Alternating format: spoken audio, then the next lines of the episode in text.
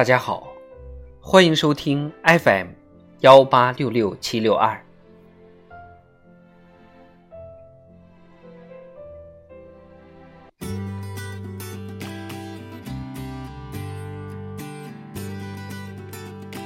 世界上最精彩的演讲词，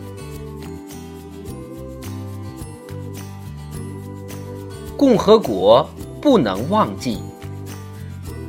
作者吴飞。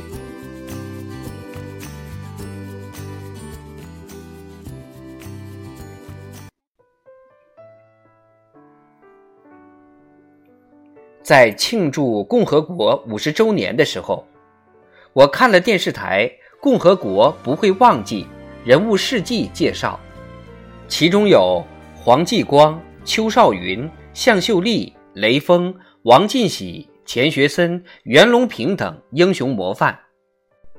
五十年的历史中，值得铭记的人物太多太多。铭记他们的名字，是每一位有爱国心的公民应有的情感。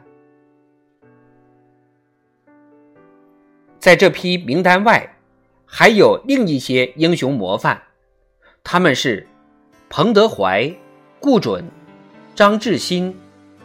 玉罗克等人，他们全都是因为真理而蒙冤死去的。无一例外的是，他们全是思想者，有独立人格的思想者。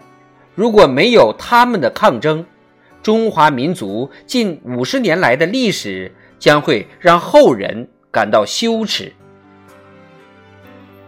正因为有了他们勇敢的抗争，思想解放运动才成为一种可能；实事求是作风的重提才成为一种可能；改革开放政策的制定和执行才成为一种可能。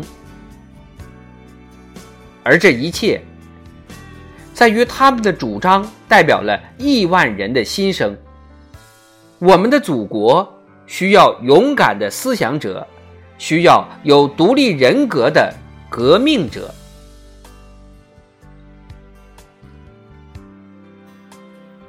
这篇短文写完上面的话，我去参加一个会，与南京大学一位教授不谋而合。他谈到了同一问题，据说他曾向有关人士建议过，对方回答是。不要找事儿了。我对这“不要找事儿”的回答是很熟悉的。多年来，有的人总是认为“找事儿”就是不合作的代名词，乃至把找事儿当成对立者。我们可以先不做推究，先看一个事实：那些事儿究竟是谁找出来的？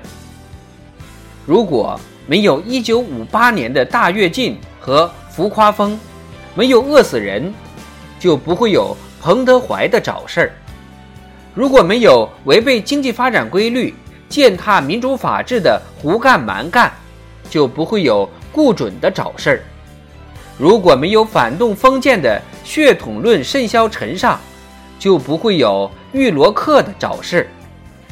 如果没有倒行逆施的无产阶级文化大革命，就不会有张志新的找事儿。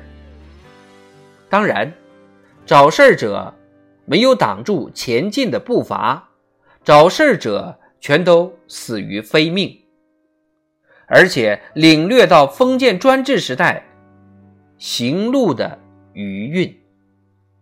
然而，他们没有挡住的那步伐。却是朝着历史发展反方向的，所以我想的是，如果五十年间从一开始就能包容找事儿，那我们的国家肯定会比现在更加富强。所以，我认为，对那些真正做到要为真理而斗争的人们，共和国同样。不能忘记。